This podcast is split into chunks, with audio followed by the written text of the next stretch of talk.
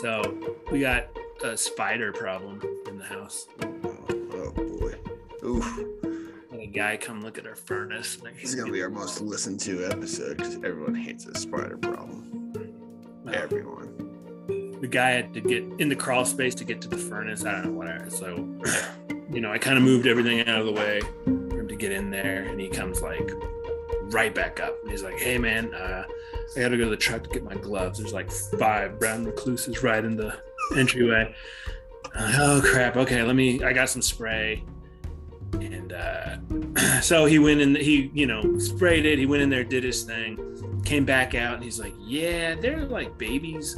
along the wall. There's a bunch of them crawling around in there. I'd go as far to call it an infestation. So I was like, well, cool, cool, cool. Thanks. So like, it kind of, you know, especially that first hour or two, it really creeps you out because you know you think about Ah, clues. You think all the the clothes you have are like blankets, and they like to hide in places. And so far, it's only the crawl space. Like we haven't seen any out in the living area, but it worms its way into your head.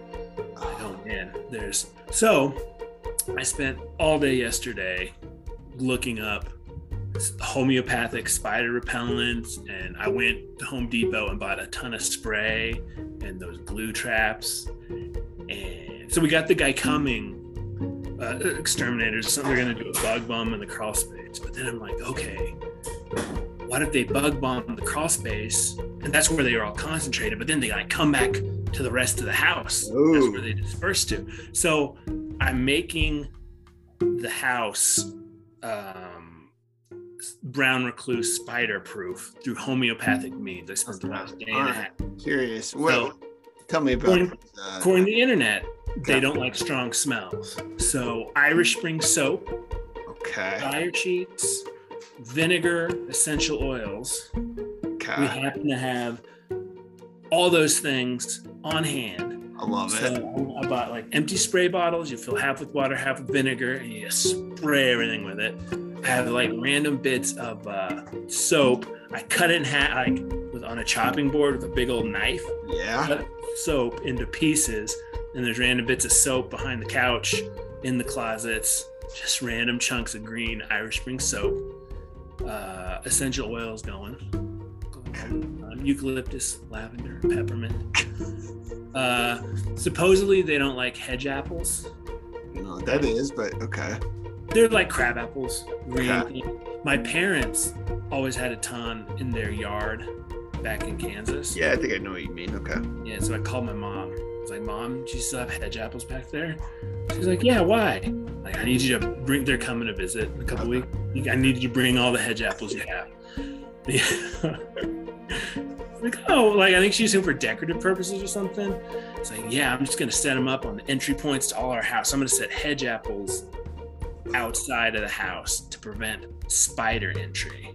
So I'm doing all this stuff. It's surprisingly fun. I think it's fun to have a mission. Yeah. You know, I went from being creeped out to like feeling like a general. You know, Brown Like Napoleon pretty going into. Russia. That might be a bad example, but you know, like just like okay, I'm gonna do this, this, and this. I'm putting stuff in charge. But I started to think this is like bordering on like witchcraft, especially the hedge apples in front of the doorways. It's like, is that real or is this? uh No, you're good. But that's what I got going on. It's kind of uh, halfway fun. Brown recluses, those are those, Yeah, are those are dangerous. Those can yeah. inflict. They're po- I think are they the most poisonous spider in our in our fine state? These black widows. I thought brown recluses were worse. I mean, they, I think it's black widows. They brown. It doesn't seem fun. Who was this guy that told you that you hired to come out, but he's not an exterminator? Just a maintenance guy. He just needed access to the furnace our, for whatever reason. Oh, so he okay. So he just happened to need down there. Oh, But you- but you had a spider problem.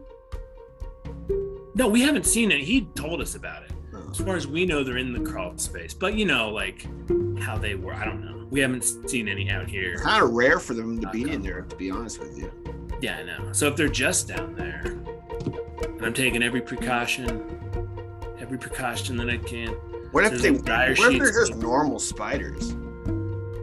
He see he he looked. He had a flash. He's like, yeah, no, there's a diamond on the back. So I don't think there's a diamond though. there, I googled I googled all this stuff. Yeah, they have markings on their backs. No, they don't. Do they? Yes, yes. They, I Google. I was telling you, I spent all day yesterday. I imagine you googled it just because uh, you've you've bought, you know, a grand worth of soap and you got the hedge apples coming. I mean, maybe a hundred dollars, maybe eighty to a hundred dollars. The spray spray bottles. It's funny you say that because I've been dealing with a wasp uh, issue for about a month. Maybe not a month, about a month. My wife listens to these, and if I f- fudge the numbers, she might be like, "Hey, these things are still around." And Using sprays. let's see here. What have I been doing? I've got the sprays. They're, they're very toxic sprays. They're basically in a this kind of piece of wood that's kind of like a flower bed, and it kind of rotted out in a part, and they just made their home right there. Uh, my latest thing I did, and this was desperate. I will I will admit to this. I dug up some dirt and I put it over their uh, the entryway like a lot of dirt. Like it looks weird. And they just kind of like burrowed through it.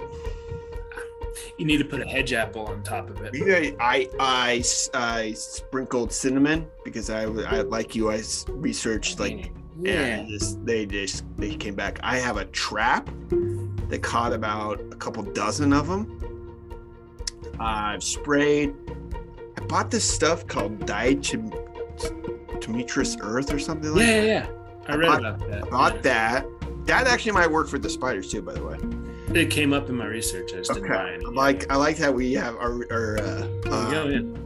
when I bought it and I told the guy what I was using it for, I think his exact words were, "Huh, never heard of it for that, but yeah, you can try." I'm like, "No, I I googled it, man." Did you just got like okay? Um, yeah, I did that. Might want to do that again. I'm hoping it gets cold. Yeah, good freeze and kind of A good freeze will do it, yeah. but the spider thing, I'm, don't, I don't, I can't deal with that. It worms its way into your head. It does worm its way in your head. You know. You ever see? Like I say, we haven't seen any in the living areas, but you know the crawl space is, is like right below me where I am at right now. It's, it's oh yeah. I've been putting like dryer sheets under the couch cushions. What does that do? Supposedly they don't like uh strong smells. So dryer sheets, soap, the essential oil, What does your house smell like right now? uh, fresh, Fresh. Okay. fresh, But, very fresh. but And I haven't just been using the sprays. I don't want to use the the toxic sprays anywhere other than the crawl space or outside. I don't want that inside. Yeah, yeah, yeah.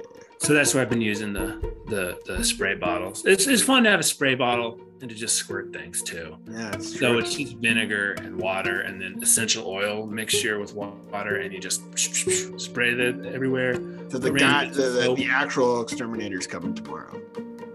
Yeah, we don't have it set up yet. Oh, you don't have it set up. What, You're not gonna do it.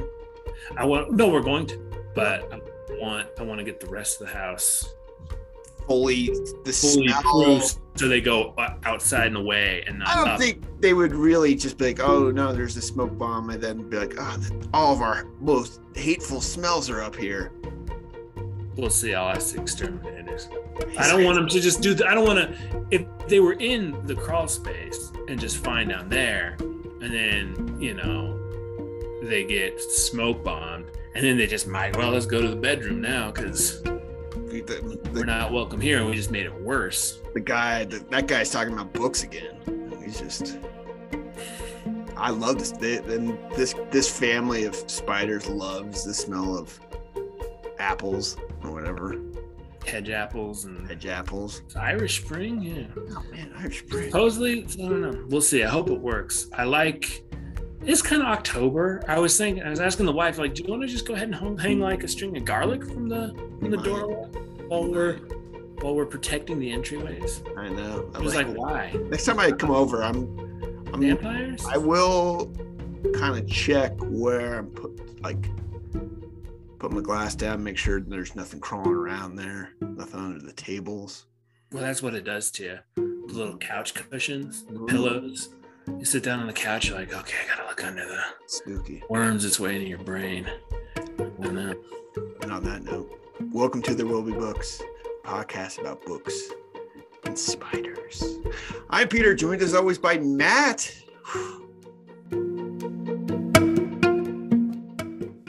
spooky October. Feel for you. Spooky October. Yeah. Um, we're not talking about a spooky book t- tonight. Talking about Flashman, our third in our series, Flash for Freedom by George MacDonald Fraser. I think this book came out in 1971, if I'm not mistaken. Um, time frame for this one, if people aren't familiar, each book kind of consists of a certain year in our anti-hero Harry Flashman's life. This is 1848 to 1849. Yeah, re- real uh, real fans they call them packets. Each book is supposedly a packet found in the desk posthumously. Um, they're presented as real, like this is historical. Are you Like, kicking me yeah. out of the Flashman like society right now? No, no, no. You I'm, uh, I was just I was uh, doing some research for this one, and people are calling them you know packet this packet. So there's Papers? This is the third paper. they're the Flashman papers. Yeah, it's the third book, but you know just insiders, FYI, insiders call them packets. This time we see uh this one. I don't know how we're going to talk about this book. We'll we'll be careful. It's the most unpolitically correct we've seen so far. And, and I- that's saying something for a, a purposely Yeah, like unpolitically correct character. Uh, most of the book takes place during uh, the time of slavery in America, so it's all of it takes place. Some of it takes place in America Well, yeah, in it, 1848. Deals like, specifically with the slave trade. the first Yeah. 30 pages is him basically being kicked out of England for yeah, it sets up why he's got to. so yes, a majority of the book is Flashman in you know the slave times of America. Either on a slave, slave ship, ship or or yeah. Actually in America on a plantation. If you don't know Flashman, he's a very selfish person. He is always looking out for himself. So when you put that together with the horrible circumstances of slaves, Fraser, I think I would say that I'll say this, Matt. I would say this is not should not be your first book if you have to read Flashman. No, no, and and I have. I'm assuming. I kind of was saving it for later. I, it's it's a brilliant satire. You can see Yeah. Fraser's doing the horror slave trade are made apparent. Mhm. Our narrator kind of underplays them, but if you read between the between the lines, you're like, oh, this is. It's all it's all there. It's it's really brilliantly done. I think this is a really well done book. It probably wouldn't get published today. The climate's a bit different. Yeah, I Uh, mean, but we'll just say it at the start. Like we will, the language in it is of its time, so it's very. He doesn't mince. He doesn't like edit sort of the language. So the language that you would hear from Wow.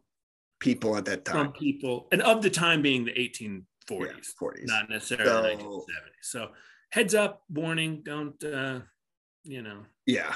Um. Let's see here. Do you want to just uh plot kind of Yeah. plot overview how he how he gets into the Yeah.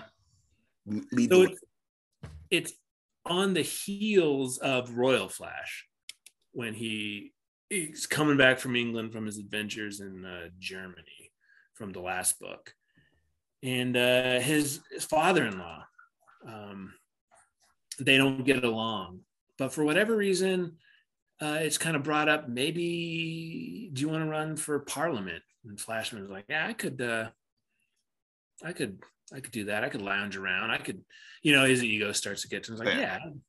yeah, you know. There's a, actually a quote I have here when he's thinking about being a politician. Light work, plenty of spare time for as much depraved diversion as I could manage in safety, and the chance to ram my opinion down the public's throat whenever I felt inclined.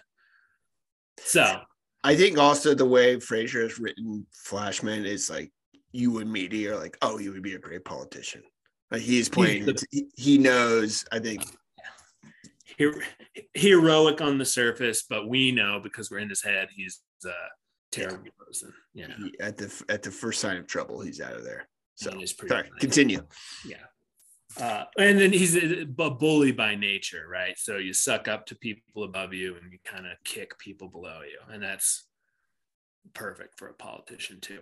Anyway, so he's taken out to a party with all the big wigs. We meet uh, Benjamin Disraeli, the future prime minister of England before he's prime minister, but it's, you know, his father-in-law showing him around, hobnobbing, like making introductions to uh, to a future politician, you know, connections you'd need. And they start playing what they start playing a card game. Mm-hmm.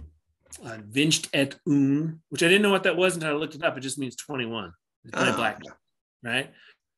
And in I thought a kind of a neat piece of uh, plot work by MacDonald Fraser, a character from the first book shows up again, and it kind of bites Flashman. Mm-hmm. It's another thing you notice about these. He kind of all the trouble Flashman gets into, he kind of he brings it on himself. It's like it's just desserts karmically.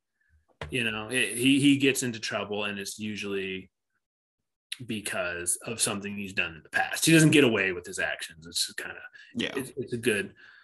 So with a guy in the first one, he fights a duel and he gets uh he doesn't actually want to fight so he pay he says he's going to pay a guy a lot of money the guy is supposed to load the pistols he pay he's like i'm going to pay you like 10,000 pounds to not load the pistols or not load the other guy's pistol and mm-hmm. I'm, he misses on purpose and he looks like a hero but he knows and so once it's all done flashman refuses to pay the guy right? Yeah. And there's nothing the guy can do about it because he cheated and Flashman just laughs. And so that's from the first one. And then this guy, the guy he refused to pay, shows up in the third one, frames Flashman, makes it look like Flashman was cheating at blackjack.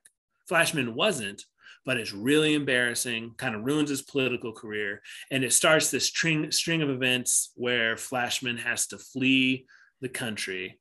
Flashman's father in law is, is a rich, cheapskate Scottish businessman who has a hand in the slave trade. And then Flashman is like, we're going to set you on. Uh, you're going to join, go one of my ships out to sea. I don't think he knows it's a slave trader yet. No, he doesn't. His father in law just puts him on a boat. You're going to go sail away until the heat dies down. And then Flashman finds out it's a slave ship. And then we go on adventures from there. But uh, the first thing I think I eh, there's a lot of things that when you look at this book, I think he, Fraser kind of trusts you to be don't react to the surface, right? On the surface, this seems like oh man, Flashman, like our guy. Uh, we know he's bad. He's done bad stuff before. Um, but I think he I think we'll, we'll, probably get into this most of the episode. He kind of highlights a couple things that I think are like interesting once you kind of tip step back from like the shock value of Flashman himself being this like kind of jerk with like moments of clarity where he's sort of like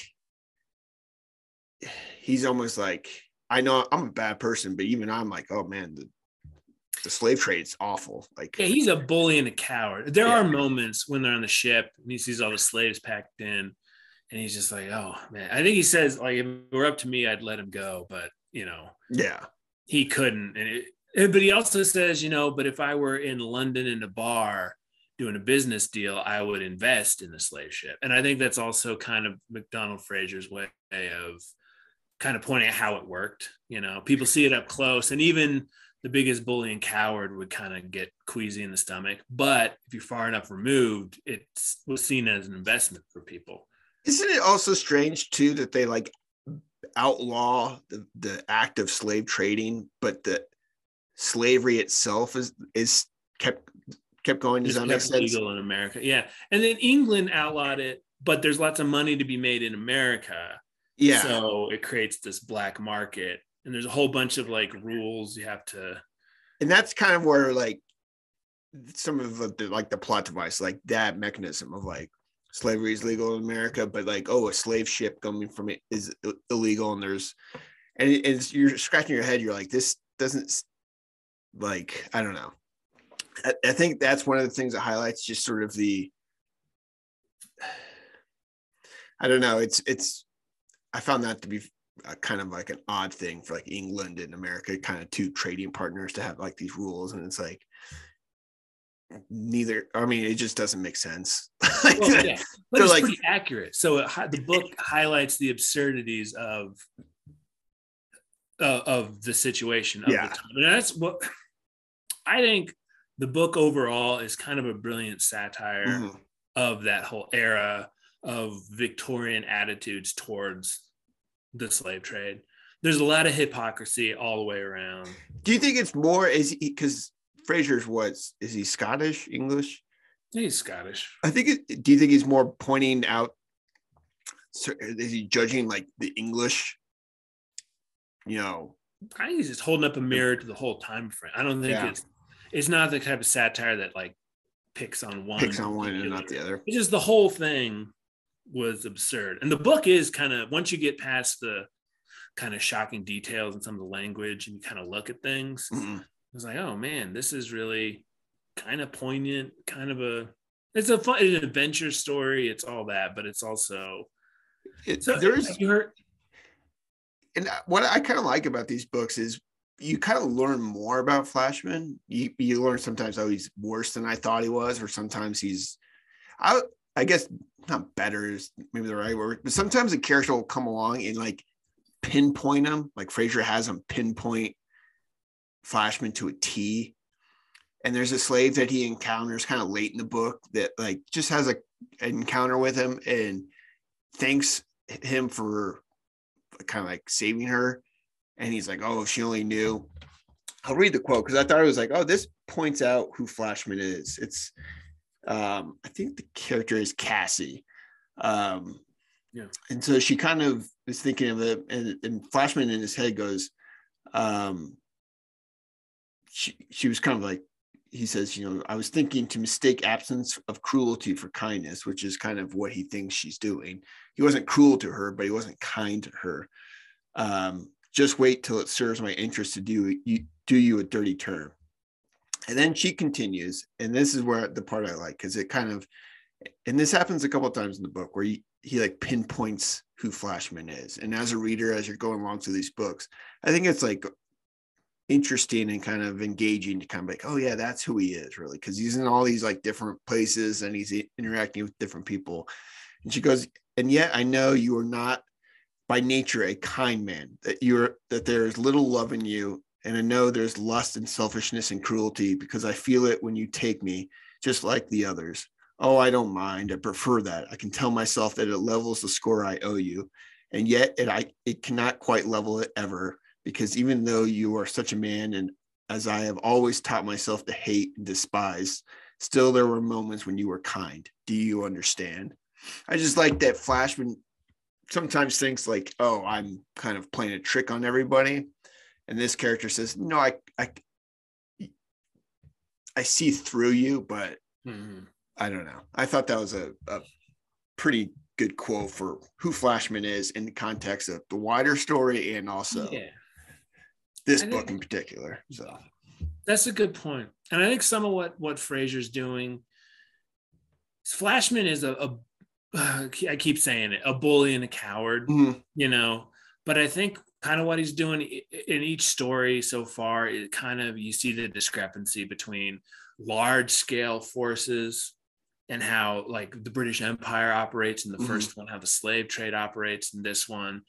And those are like big scale, you know, there, there's a lot of evil and bad that happens on the big scale. And you see just kind of a, a guy who has a public reputation as a hero, but we know he's kind of just, just a, a guy. I mean, is like Yeah. a, an average mean guy who gets taken along on, for the ride. He's our, he's our lens to see all this stuff through.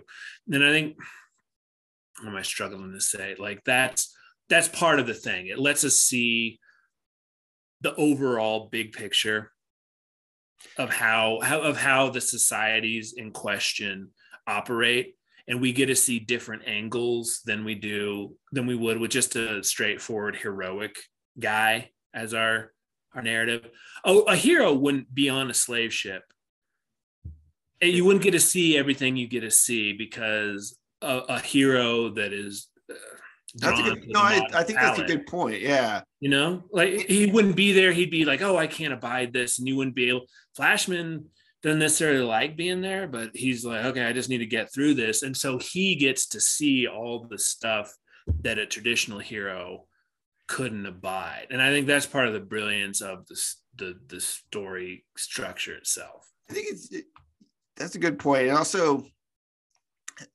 I, I kind of rarely think of this as like historical fiction, but it very much is historical fiction. Um, it, sometimes you feel like, oh, you're just along for like a.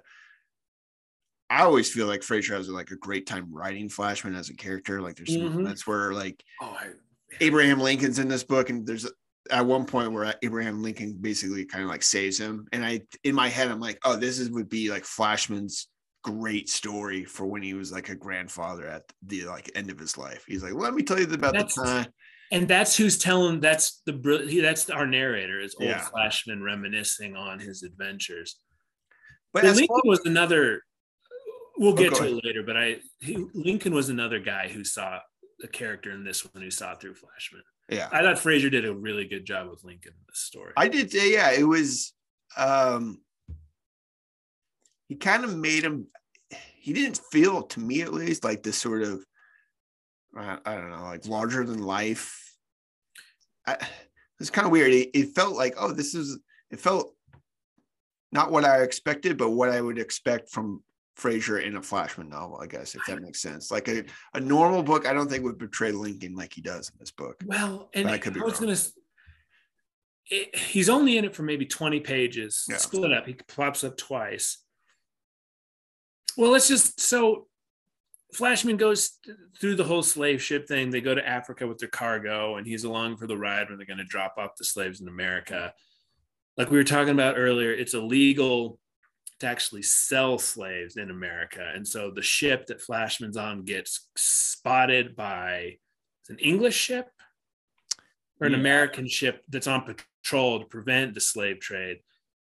And so there's a big like they can't get caught with slaves and there's a big Which is- fight.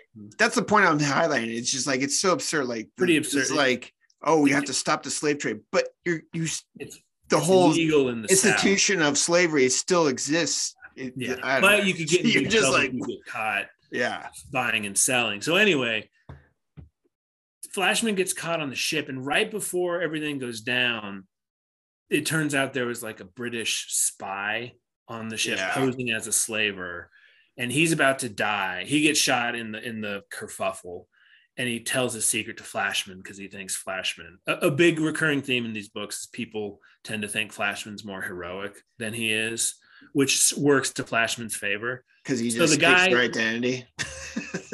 Yeah. Well, and it's, the guy comes to Flashman and says, This is very important. I have a list of people who are involved in the slave trade. He's, he's been a spy this whole time and he's about to die and he wants Flash. He's like, I can tell you agree with me.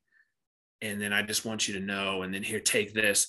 And Flashman's like, I don't really want to. But his father in law's name is on the list of people who are slavers. And so he sees an angle. It's Yeah. like, I can hold this over my father in law and get money out of him.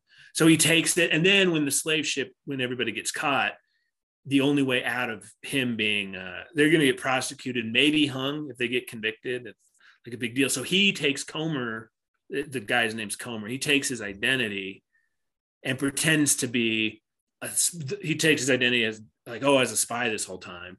And he kind of gets away with it. A lot of uh, anti slavery Americans hail him as a hero. And he kind of, that's how he's chosen to play his hand. It's really good st- plot work too by Fraser. It's like he, he moves things along like really, really well here.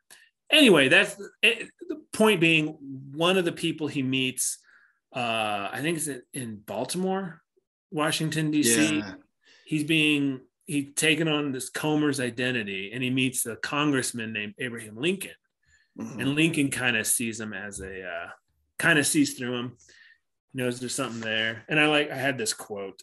Um, this is Flashman talking about Lincoln. I suppose in his way he had the making uh, makings of as big a scoundrel as I am myself, but his appetites were different and his talents were infinitely greater. Yeah.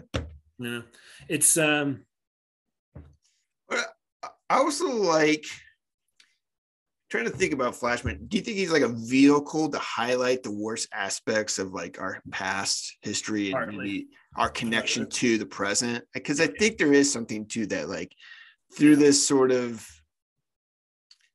I think uh, I don't know if this is the main po- point of the books, but I think part of the book is to be like there's a rotten core to a lot of like the would you say like hero worship in sort of Mhm. culture in Yeah. western culture and a lot of times and like this is our anti-hero but actually he has a lot more in common with the people you think are like these great people like i don't know i think Yeah. you can make a, an argument that a lot of these books deals with that like the false flashman from the very first book like the false like oh he's a hero not you know he's not um yeah.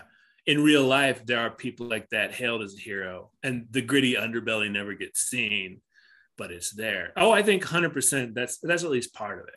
yeah It's an interesting mixture. They really are brilliant books because some of it, surface level, is just fun. Yeah. It's just a fun, it's funny, it's an adventure, it's historic. Like, I think it's very accurate as far as historical details and events go. There's even footnotes at the end. oh yeah I think Fraser put a lot of effort into making sure it's genuine, it, the historical time, the historical stuff, and the timeline adds up. But is there's also a huge chunk of it is what you were just saying, like yeah, kind of showing the the underbelly, Or just- yeah, a- worship and there's a i think there's some can sometimes be a like a romantic or rom- romanticized nature to some like historical fiction in a way oh, which yeah. I don't really have a problem with. I kind of sometimes enjoy that, but there is no like, uh, there's always a dark, I, I would say humor a lot of times in these books with Flashman, but there's no, I would say like, oh, pining for the times of wherever we've been with Flashman so far. And we've only been through three books, but I think he, he at first i think there's a way because i read some reviews i just kind of glanced at some of the reviews on goodreads about this and there were positive and negatives which you can kind of expect with a book like this but i don't know. I think there were people that read this just as like a like a historical novel without this might have been their first flashman book without knowing kind of what the deal was and it was like what is this guy like what is this character up to? Yeah, that's I don't if you don't know the bat if you don't know Flashman before this, I think it's a little bit like, what is going on with this book? What's this guy trying to say? But this would be a good place to start. Yeah, yeah, but um, but no, I think the more you think about it, putting this character in these sort of I don't think yeah, I don't think the story Fraser's trying to tell is like um one of our hero is gonna like solve the issue, right? He's gonna be the he's be the cog for change. He's not gonna be like mm-hmm. Lincoln. He's not gonna use the lens. he's the lens to view the thing, Yeah. right? Yeah, yeah, warts and all. He, he can show you the dark side more effectively than a traditional hero would, Yeah. because he's going to go places, and his cowardice and his nature is going to take him to places that a different hero, you know, Which Would. runs a which traditional runs- hero. He's Flashman's out on a plantation in Alabama, Mississippi, for a couple months in this story.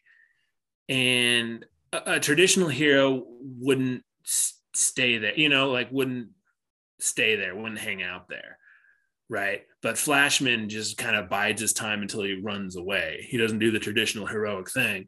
And so the fact that the character would plausibly do that lets Fraser describe what a plantation would have been like back then. You see what I mean? So that, that Yeah. was, you know, Flashman's nature lets you see things from a different angle. I think it's also, I would say, it's probably the like the most Flashman encounters the most upsetting things to him, vi- like violent wise, It's, just and, and like I say, it's not, abhorrent conditions of humans, like just every. and that gets shown.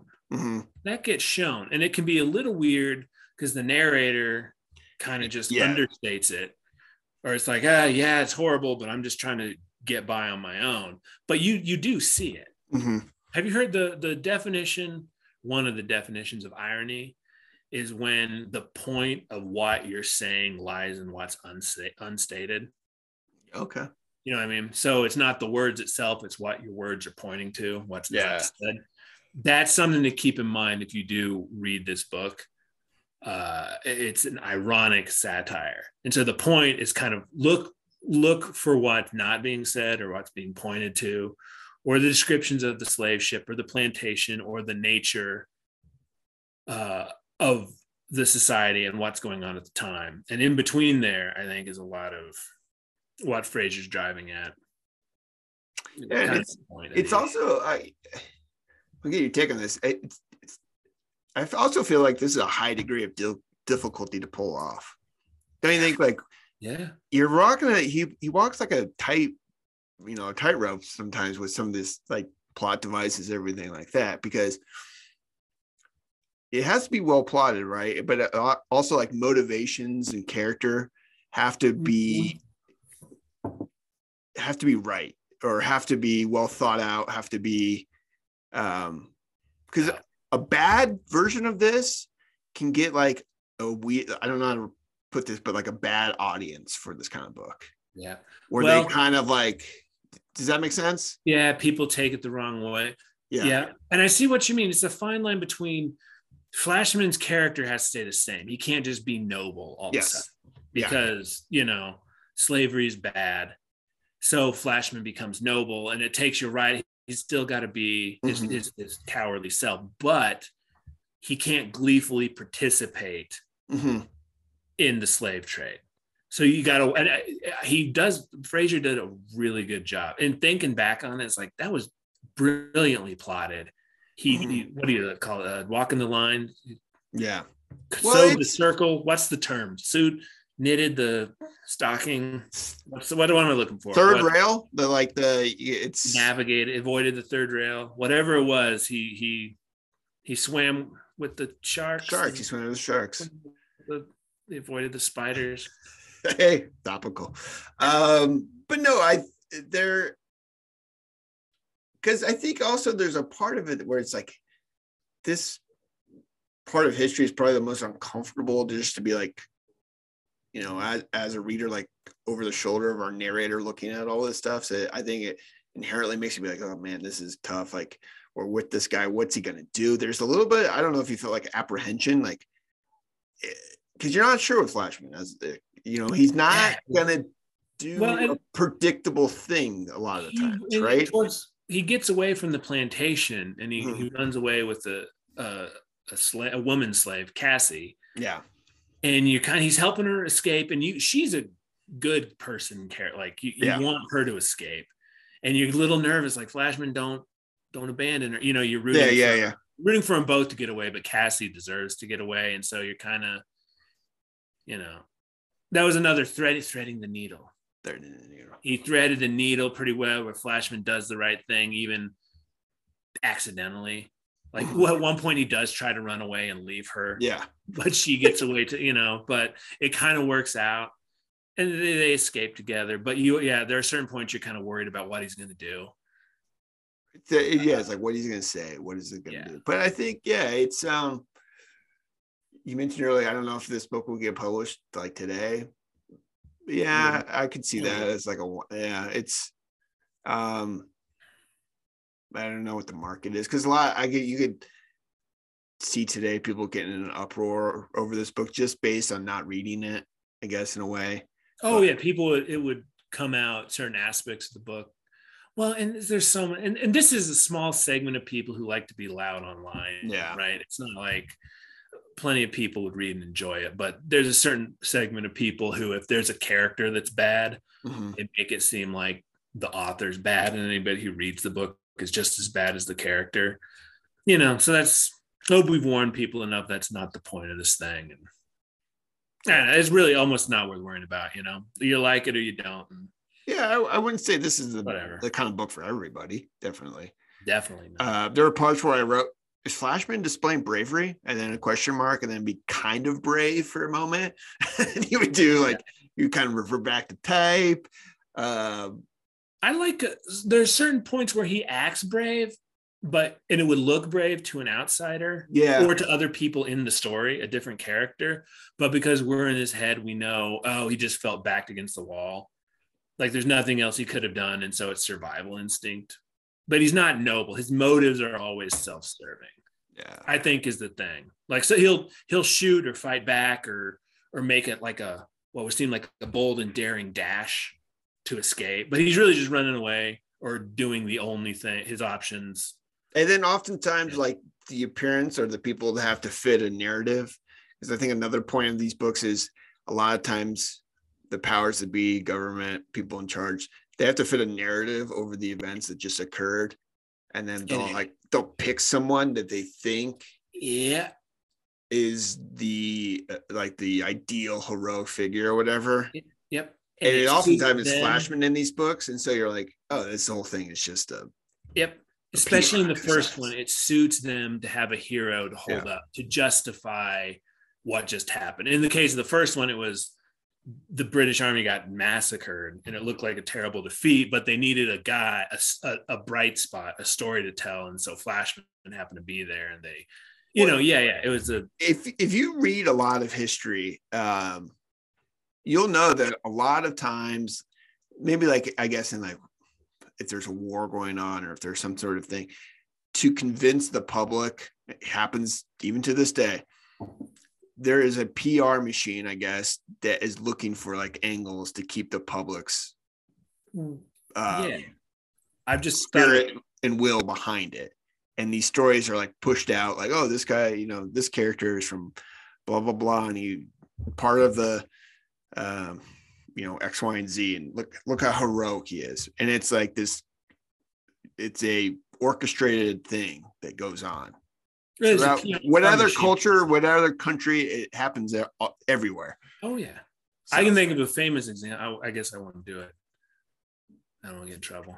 Okay, don't. But, but ha- I mean, it happens. Yeah. or just events are twisted and like Oh, It- yeah, yeah. or they almost have the event kind of pre-written. Um, Uh, okay, I'll go with uh, uh, JFK's whole famous World War II story, the PT 109, oh, okay. he rescued his crew. That was, it's unclear how true that was. It was kind of ready made, and his, his father's PR machine kind of spun it into high gear when he got home. But there's all sorts of st- stuff like that. You know, one came to turning a mind. disaster into Yeah, one came to mind to me because I just started reading this book about uh, a very depressing subject, but the firebombing of uh, Tokyo. Okay, Right. the Americans chose to kind of were influenced by the British during World War II. Anyway, before that, there was a kind of a, I, I, I think general who wanted to use precision bombing of the new B twenty nine bombers. Okay. So they were going to go on this raid of Tokyo. They're going to use this like new technology or site. They're going to try to do precision bombing for a variety of reasons. Apparently, like the airspace over Tokyo, just like the jet stream makes it very difficult to do accurate bombing. All these kind of things can't you don't get clear days.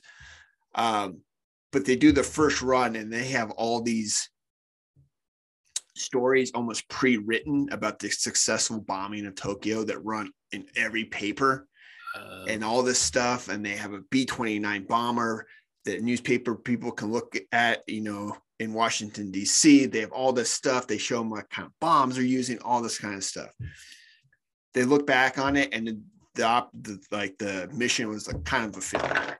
But they had pre-done it so it looked like a success. That's yeah, a- that's a weren't gonna come out and- sidebar, but that's sort of in that case, Flashman would be the pilot of one of those things, and he would have like not even done the mission and just gone back with engine trouble, and you would have been like, Harry Flashman, Yeah. heroic.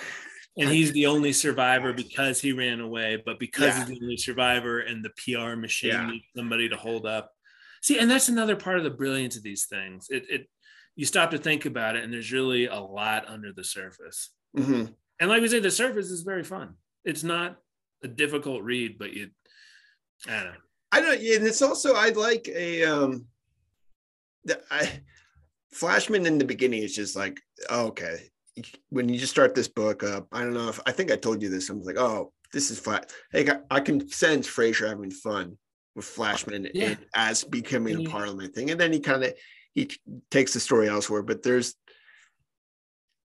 I like that feeling of being like, oh, Flashman maybe in his natural element, which is like I would say being in Parliament would be probably, but that's not the point of these books. You got to like take them all over the world. Yeah. But- yeah. Uh, I really enjoyed the beginning of this book quite a bit. Yeah. He's basking, he's, he's back home from from the second book, and Mhm. his father-in-law's on to him, and so he can't get his father-in-law's rich, but they don't get along, so he doesn't get as much money, and so he just wants to hang out and It's almost if you're gonna write a tagline into these books, it'd be like, "Oh, you traveled all over the world, right?" Maybe not a tagline, but if you're talking to the real Flashman, and he's like, "Oh, I've traveled all over the world," or you know, and be like, "Oh, what? Why?" It's almost like he travels everywhere because after a while, people like catch on to him, so he just Yeah. flees. He's, so he he's just got to keep moving. just got to uh, keep moving. And like I say, karmically, the plot device that gets him on the ship, hmm he brought it on himself. Yep, from, From the first, first, one, Yep. it's it's his just desserts coming back. and I would guess I think um characters in this book pop up in other books too in the I future. so, yeah. Yeah. I kind of wanted to keep going. We'll probably Yeah. have to wait till next August, but it's like, man, I could read, I could read the fourth one now. Mm-hmm. So, But, uh, uh, any other thoughts, man, on Flashman? Any? yeah, I have a couple more. There's um the the social satire elements. I thought uh, Flashman's kind of ace in the hole or trump card in getting out of stuff. Mhm. um because half of the tension at the the second half of the book is the fact that he's not Comber, the British spy, and a lot of people think he is, and then the rest of the crew, including the eccentric uh, John Charity Spring, the uh, the captain of the slave ship, is kind of an eccentric madman. He shows up in a couple different books later, um, but they're all on trial, and the powers that be the anti-slavery people want Flashman as Comber to testify against his the slave crew because they think he's a hero and he's going to testify and put these slavers in jail. But the crew know he's not Comber and he's Flashman, so Flashman knows he has to stay away from. So there's this whole tension. People are trying to direct him down to New Orleans to testify against these people, and he wants to run away because they're going to find him out. So there's all that. But his ace in the hole to get out of this stuff is that he has a list of people who profit by the slave trade, and there's lots of powerful names on there, and I, that hi- that serves to highlight the tension between this is illegal and it can put you in jail, but it's also people in power are involved in this and making Yeah. money off of it. This is a quote towards the end. Uh, but, but, but, uh, he sees um when when the captain uh, Spring signs for the slaves. No money or no money changed hands. Nothing was signed. No receipts were sought or given. Spring simply jotted down details in a notebook, and I dare say that after that, the only transactions that took place would be the transfer of bills and orders in perfectly respectable banks in Charleston, New York, Rio, and London. Right? Yeah. And you know what it made me think of? Kind of how the drug trade works today. Yeah. Not to get too into that, but something that's illegal, but also very common. Yeah. Way too much money in it for for the people who rail against it not to also be involved. Anyway, Fraser kind of points in that direction a lot, like the social hypocrisies of it. Slavery is very immoral and horrific, and we're shown that through the book. But also, uh, kind of everybody's complicit in it. You know, it's not just Flashman and the slavers; it's this whole society-wide thing. I It- have it's a, really, um, it's really well drawn. I'm, you know, I very usually, impressed by the. I usually don't like uh, Goodreads reviews, like the written ones. Sometimes I do. Sometimes they're very good, but some, I don't really. Depends on the person. Yeah. I guess I, I wouldn't say I don't like them. I rarely like read through them. But I found one from from Flashman that I thought was very good, actually. I kind of want to read it to you, like parts of it to you. It's by a user named Ben. So Ben, I don't know, that's all Ben says. Smart of him. He he writes, these books are often called un-PC, fair enough, but I like to make the case they are far from glorifying or romanticizing the attitudes of the time. Instead, they have a sneaky way of making you feel guilty by association or of recognizing uncomfortable parallels with the modern world. Um, this volume particularly hits home for we Americans as it deals with the slave trade. It is a ripping adventure like the others, but not quite as easy to enjoy because it rises to a new level of inhumanity, a level that even Flashman can't ignore. The notoriously self concerned hero is actually taken aback by the institution's barbarity on a few occasions, meaning that any person with a functioning conscience would be positively in pieces one of Harry Flashman's few positive qualities is a sharp eye for the hypocrite, and we see the two faced dealings of British lords who abhor far off slavery but own local factories where children are worked to death, and the paternalistic American abolitionists who think of themselves as benevolent angels rescuing rescuing simple creatures from bondage. I don't know. I thought it was just a very well written review from Goodreads. That's a very and, and it goes on, and it, but that was kind of the the main gist of the review. So Ben, whoever you are, I should add him a, a, as a Goodreads. Uh, Send him a friend request. Yeah. Do you think it's Ben Affleck? Well, hey, to his last point, I actually had some of that stuff highlighted. The the even the people who were trying to the abolitionists are kind of patronizing. Mm at the end when Cassie and Flashman are rescued, Lincoln's around and it's the rich uh, lady, Cincinnati, right? Yeah. Mrs. Payne.